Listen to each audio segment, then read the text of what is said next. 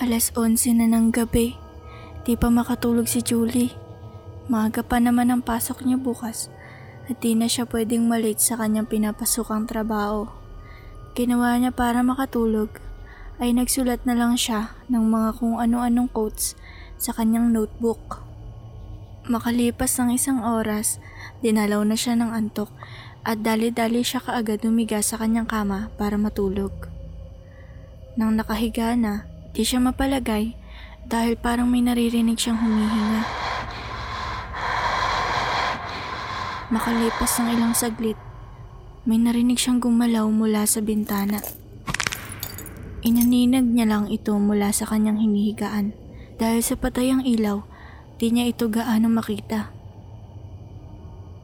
Pero mukhang may nakasilip sa bintana, pero di niya ito masyadong makita. Natakot na si Julie at ipinikit na lang ang mga mata. Sinubukan niyang idilat ang kanyang mata at sinilip ang bintana. Pero andun pa rin yung nakikita niyang parang nakasilip. Makalipas ang ilang minuto, di pa rin nakakatulog si Julie nang biglang may kumalabog. Napadilat bigla si Julie at halos mahimatay sa nakita dahil sa pagdilat niya ay meron na palang nakatapat sa kanyang muka. Isang babaeng mahabang buhok na nanlalaki ang mata at nakangiting abot hanggang tenga. Gumagalaw-galaw ang ulo nito at nakatitig lang kay Julie. Di na makagalaw si Julie sa sobrang takot. Naparalisan ang buong katawan niya sa gulat. Titig na titig ang mga mata nito sa mga mata ni Julie. At papalapit ng papalapit ang mukha niya sa mukha ni Julie habang umaalog-alog ang ulo nito.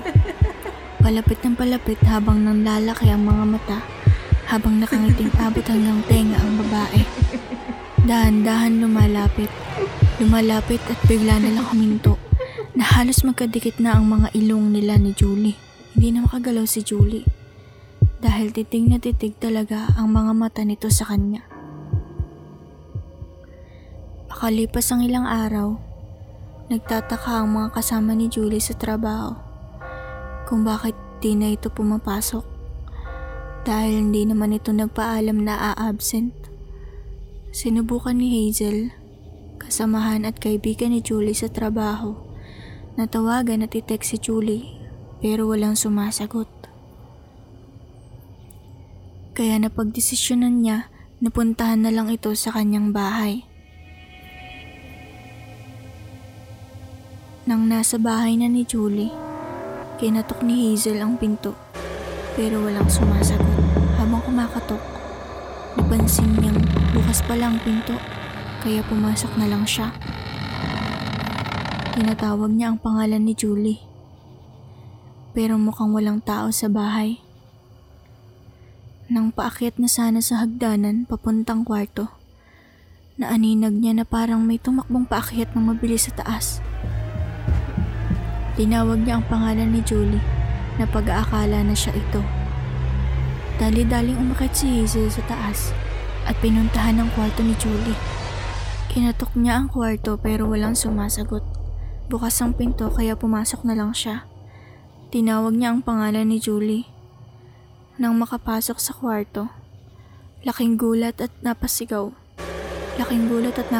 siya sa nakita. Nakita niya si Julie na nakahiga sa kama at walang mga mata.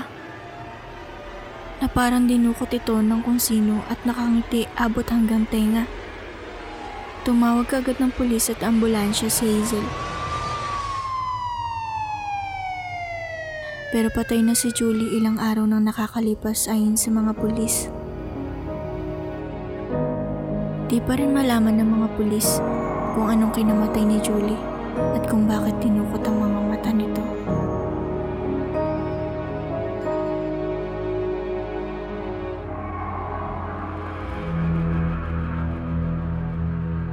Babala, huwag didilat basta-basta kung may kumalabog habang nakapikit ang mga mata. Lalo na kung ikaw ay nag-iisa, baka makita mo din siya.